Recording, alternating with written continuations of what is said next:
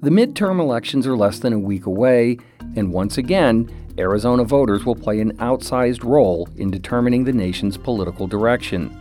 The focus on Arizona inevitably revives interest in the baseless election denialism that has defined Republican candidates across the country, but especially in this state. Conspiracy theories. John, if I thought there was widespread fraud, Yes. would I have certified the election or been part of that certification process? You seem like you're playing a little bit of a double game.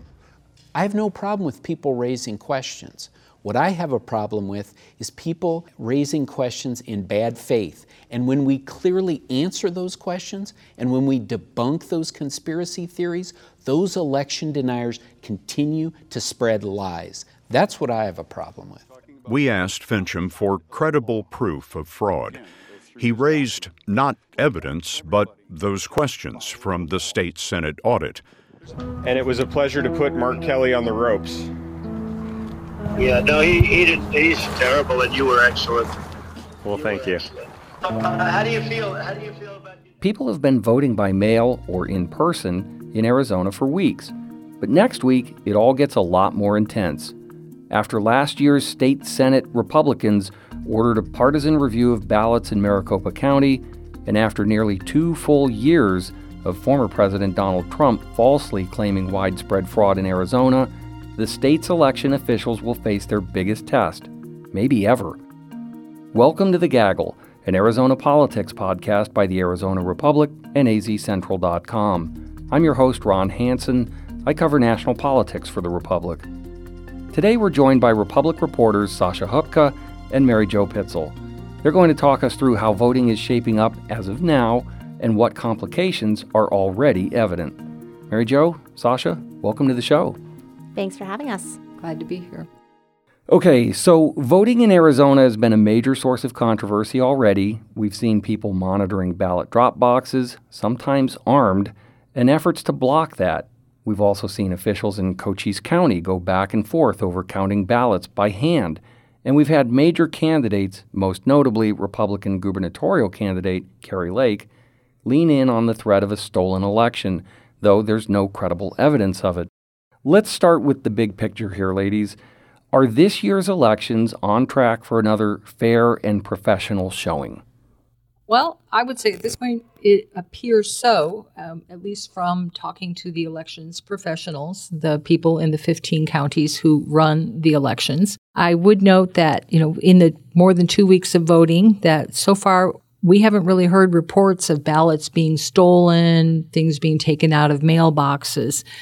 The Dropbox watchers have gotten a lot of attention, you know, mostly because they're out there watching, filming, sometimes showing up armed, as you noted. But I'm unaware of any reports to law enforcement that they have found any kind of suspected illegal activity. And I will note that the, our Attorney General, Mark Brnovich, while he's still in the middle of an investigation into problems with the 2020 election in Maricopa County, he went on 60 Minutes this past weekend. He said to give people confidence that they can cast their ballots in this year's election and be confident that everything will be fine. Okay, so we've talked already about a couple different issues, but let's take them one at a time now. And, and we'll start in Maricopa County, which is, of course, by far Arizona's major population center. Sasha, in Maricopa County, the concerns haven't been about counting ballots, but about casting them. People are posted outside the drop boxes and they're surveying both staff and voters. Where are these people from, and what are the concerns they have at this point? So, the people we've seen at the drop boxes here in Maricopa County have largely been from a group called Clean Elections USA. And it's important to note that that group is run by a woman, Melody Jennings, out of Oklahoma. And it's not an organized, really, group of any sort. Um, it you know doesn't have any legal standing as an organization. But via social media it appears that jennings has managed to organize this effort to watch over drop boxes in maricopa county. And that includes photographing voters filming voters kind of serving as a deterrent to would-be ballot mules as she puts it and really, it's been largely driven by conspiracies emerging from 2000 Mules, which, as you probably already know, is a widely debunked documentary um, produced by a conservative activist from a group called True the Vote. So these people really are just on the hunt for ballot mules, as they're putting it, and they would be referring those people to law enforcement is the the idea behind this effort. The problem is that Arizona law allows a voter to return multiple ballots under certain circumstances. So for instance, if you are married and your spouse fills out a ballot and is a voter, in Maricopa County and you also are a voter in Maricopa County, you might be able to take both your ballot and your spouse's ballot to a ballot drop box and drop those off legally. That's not ballot harvesting that's returning a ballot legally under Arizona law. So, mindful of all this, what has been the reaction from the County Board of Supervisors or other county officials about the way these ballots are being monitored by these groups? They very vocally asked the ballot drop box monitors to stop. They've asked them several times to stop. Both the chairman of the County Board of Supervisor, Bill Gates, who is a Republican, and then also the county recorder, Stephen Richer, also a Republican, have said, please stop filming and photographing voters at these drop boxes because the county is getting reports of voter intimidation that they are then having to forward to the Secretary of State's office. Sheriff Paul Penzone, who is a Democrat, has said that he is limited in what he can do by the law and also by the fact that he is extremely understaffed. But he has said that his deputies will be monitoring uh, ballot drop box monitors to ensure that there's no issues between them and voters, to ensure that they stay 75 feet away from the drop boxes. And let's go over whether this has actually been determined to be voter intimidation. Has anyone in law enforcement, uh, in court, has there been any effort to assess whether these monitors are complying with the law to this point? There are two ongoing lawsuits involved here. Both of them ask for injunctions that would essentially halt the ability of the Dropbox monitors to film and photograph voters um, or carry weapons near the voting locations. And those lawsuits are ongoing. Federal Judge Michael Liburdi declined to issue an injunction in one of those cases, saying that it was too broad and that it would trample on the defendant's First Amendment rights. Um, and that case is now in appeals court. The other case is still under consideration, and we're expecting an evidentiary hearing this week on that. It's worth noting, though, that election officials have been alarmed enough by this that they've forwarded complaints of voter intimidation to the Secretary of State's office, and the Secretary of State's office has forwarded those complaints to the Department of Justice. So this is certainly being investigated as instances of voter intimidation. Okay. So, one of the most memorable questions surrounding the 2020 election as it played out in the 2021 ballot review was the mistaken use of blue pens while handling ballots. And this was a, a, source of concern to conservatives and Trump allies that somehow these ballots were being defaced or somehow using the wrong kind of uh, writing instrument that was allowing the ballots to be effectively spoiled in a way that was intentional by liberals or election officials who wanted Donald Trump to lose, I guess, if that was the theory. But the issue of the kind of pen that you use around ballots and the potential for spoiling them by using the wrong kind of pen, that's a serious matter. What, if anything, has changed on that front this time? Well, I can say anecdotally that when I've been in the elections department, I've been asked specifically to only use red pen while taking notes because tabulators can't read red ink. And my understanding is that the Maricopa County Elections Department uses only red pen to, to mark the ballots currently. Um, but pens is something that we've seen as a really big issue, including at the voting booth. When you get your mail in ballot in Maricopa County, you can use a blue or black ballpoint ink pen to mark that. In fact, that's the type of utensil that election officials encourage voters to use. But at polling places, they actually provide pens that are felt tip to voters to use on those ballots. County officials say that felt tip pens dry faster than ballpoint ink, and that's important because they need to be able to put the ballots that you fill out in person through the tabulator on site immediately after you vote. Mail in ballots have more time to dry.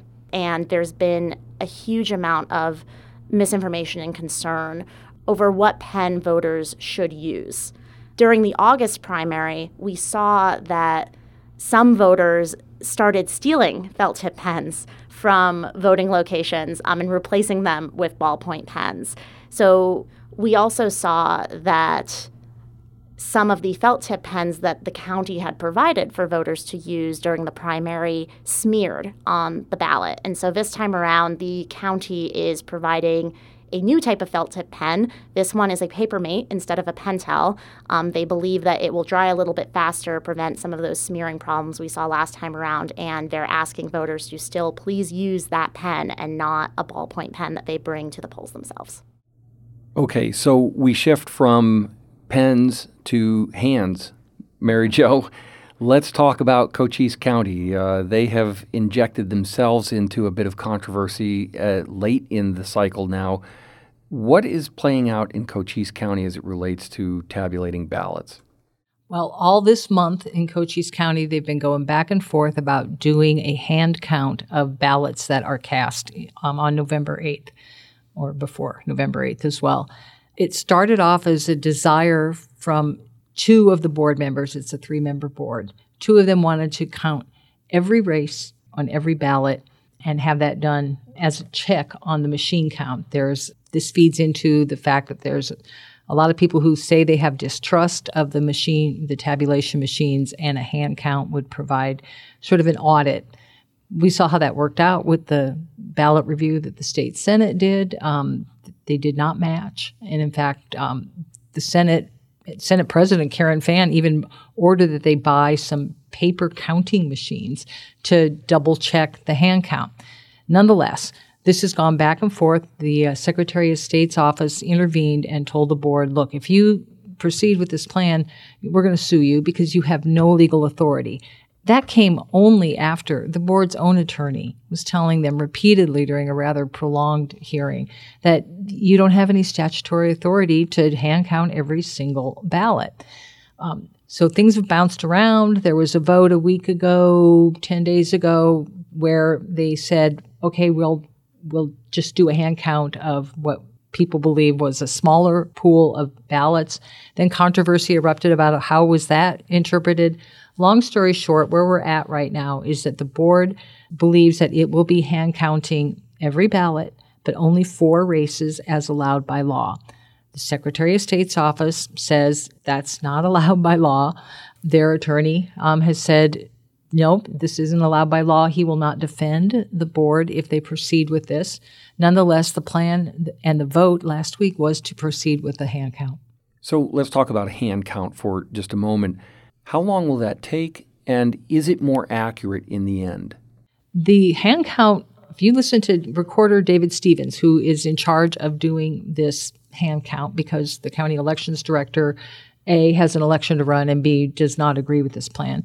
Stevens says he can get this done in three to five days by November 18th, which will be in time for the county to get its election results over to the Secretary of State for the statewide canvass. That was one of the stipulations that the Secretary of State asked for. Most people find that very hard to believe. There'll probably be at least 50,000 plus ballots cast, four races on each one that they're going to have to go back and take a look at. And the record on hand counting, as we saw with again with the Senate's ballot review, it took months. And of course, that was for a much larger pool of ballots, but just two races. So it remains to be seen, you know, how much time this will take, or most importantly, even if it will happen. There could be a lawsuit, um, probably most likely. Also, the county board chairman, who is a Democrat, said, "Look, uh, I'm going to urge." You know, my fellow Democrats to just not participate. Any kind of hand count has to be done by uh, at least two parties. You can't have more than 75% of your hand count review board be from the same party. So she's urging the Democrats to just back out. At this point, we don't know what path is going to be taken. All of this begs a really curious question. What happens if they can't complete this hand count, if that's what they do, by the deadline for submitting their official canvass?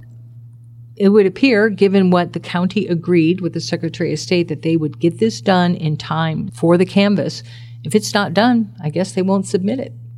So, does that mean that the votes are just not part of the formal totals, and especially for these statewide candidates, would Cochise County not be part of the formal final results? Oh no, no, they would. They because the machine count of the ballots will be forwarded on by the elections department. Whether Stevens can pull off this hand count in the time that's allotted that they've agreed to remains to be seen. And it's also important to note that you know hand counting, um, as I referenced earlier, isn't the most precise way to do things. Um, despite what a lot of people think it'll be a good check on the machine count, chances are very, very, very good that they won't match. And then that adds more confusion, which really gets to the heart of the question of, you know, why are we doing this? Is it really because of distrust or is it to give people an argument to hang on to if, I don't know, their favorite candidate doesn't win? More confusion, just what we wanted. Okay, last question for you both. Election denialism is still going around, even as we're in the midst of a completely different election. It's been a topic that some candidates have completely hitched their campaign to. How is that going to affect when we will see results for next week's elections? I think the first thing to know about results is that it generally, in every election, because of Arizona law, takes counties at least five business days after the election to actually be able to report full results. And that's because state law gives people five business days to cure any questionable signatures on their ballot. And it also requires that they take that time to determine whether or not provisionals should be counted. So they cannot count provisionals until after they've counted everything else. And so all of that tends to delay full results a little bit what you usually see in the kind of election night and then the immediate days after are media outlets calling the races because the margins are far enough apart that those votes that have yet to be counted because of state law won't change the result one way or the other. So part of this question depends on how tight the races are. And I think that polling seems to suggest right now that a lot of our statewide races are going to be very tight. There's a new state law that went into effect regarding automatic recounts between primary and now. And that new law says that the standard of a margin for an automatic recount went from a tenth of a percent, so a very, very small number, to a half of a percent. And that seems like a really small difference, but again, depending on how tight these races are, that could mean that we're seeing a lot more automatic recounts than we normally would. I think that it's pretty clear in the way that county officials here in Maricopa County are discussing this that they are very much so gearing up kind of for a wave of election denialism and a wave of misinformation following election day they have a whole new communication strategy that includes doing weekly press conferences and trying to share, quote unquote, their facts about how the election is run to counteract narratives that I think they expect are coming down the pipeline in the coming weeks. And I would add that if there are any recounts that are automatically triggered, those can't happen until after the election results are canvassed on December 5th. And then there's a whole process that you have to go through to do an automatic recount. So anybody who's thinking they're going to get a nice December vacation might want to have a second think on that. Oh boy, my wife will not like that answer. That is life in a swing state. Well, thank you both for joining us. Uh, Mary Jo and Sasha, if listeners want to keep up with your work on Twitter, where can they find you? At Mary J. Pitzl, P I T Z L. And I'm at Sasha Hupka. My last name is H, U as an umbrella, P K A. Very good. That is it for today, Gaggle listeners. Don't forget to rate and review our show and share it with a friend. If you want to reach out to me on Twitter, I'm at Ronald J. Hansen. That's H A N S E N. Today's episode was edited and produced by Amanda Luberto. You can follow her at Amanda Luberto. That's L U B E R T O. Thanks for listening to The Gaggle, a podcast from the Arizona Republic and azcentral.com. We'll see you next week for Election Day.